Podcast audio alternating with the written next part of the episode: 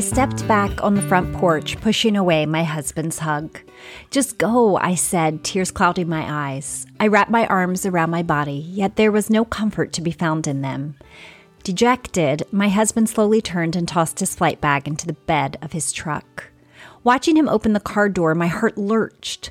I was all too aware of the risk. Each goodbye could be our last goodbye. I rushed off the front steps and threw myself into his strong arms, allowing my sobs to shake our intertwined bodies. This happened nearly 20 years ago, but the raw emotions are as close as my next breath.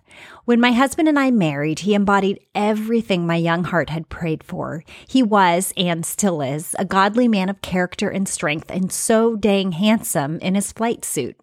But any romantic notions I had of being married to an Air Force pilot came crashing down alongside the Twin Towers the morning of September 11, 2001. When my husband navigated the skies in and out of combat zones, I stayed behind at home, trying to ward off the loneliness and fear. Often he was called away with a few days' notice, but like a good soldier, I mustered my courage to single-handedly nurture our growing family as my husband missed another round of birthdays, anniversaries, and holidays. As the months ticked away, my bitterness grew and took root in my heart. One day, I had it out with God. Have you ever experienced one of those moments when your anger builds to such velocity that you audaciously reproach God for all that is wrong in your life? I shook my fist and I shed hot, angry tears. Eventually, the anger dissipated, leaving behind the all-too-familiar ache of loneliness and fear. I finally prayed, "If this is my lot for the rest of my days, then teach me to live it well." But could I flourish on such brittle ground littered with the landmines of a million goodbyes? Of course, as God would have it, I was studying the book of John at the same time. Curled up with a cup of tea and a handful of Thin Mints, I remember reading, "I am the door. If anyone enters by me, he will be saved and will go in and out and find pasture. The thief comes only to steal, kill, and destroy. I come that they might have life and have it abundantly." Feeling washed with hope, these words offered the refreshing waters my parched soul so desperately needed. Jesus doesn't merely portion out enough life for us to scrape by. He offers life abundant in the here and now. Popping another Thin Mint in my mouth, I realized for the first time this passage doesn't say the sheep go in the door and stay in. John 10:9 says they go in and out and find pasture. If we are to find abundant life in Jesus, we must repeatedly walk through the door again and again. No matter how brittle our landscape, Jesus desires to lead us to green pastures. It was an uphill lesson to learn, but slowly I applied the scripture to my life.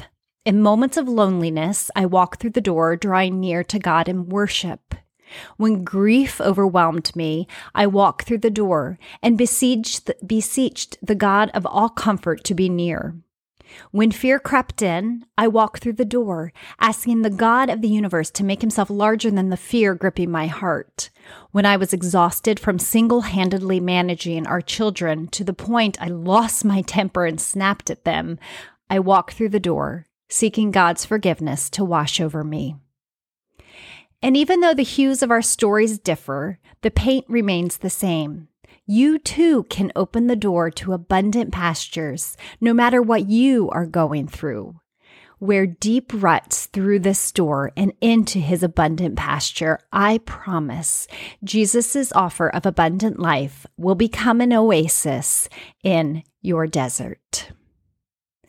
I would love to pray for you if you are going through a brittle season right now. Dear Jesus, I pray for this precious woman going through a season that feels so dry and brittle. I pray that you would help her by the power of the Spirit to walk through the door again and again and again, that what feels brittle will become abundant in you, Jesus, that she would be able to find the comfort, the joy, the sustainment, the endurance, and the repentance and forgiveness that you give, Father God. Thank you that you lead us by refreshing waters and in green pastures. In Jesus' name, amen. This was an article that I recently published in the Grit and Grace Project. You can find them at thegritandgraceproject.org, and you can follow me at heatherjjonsson.com. Thanks for joining us. Have a great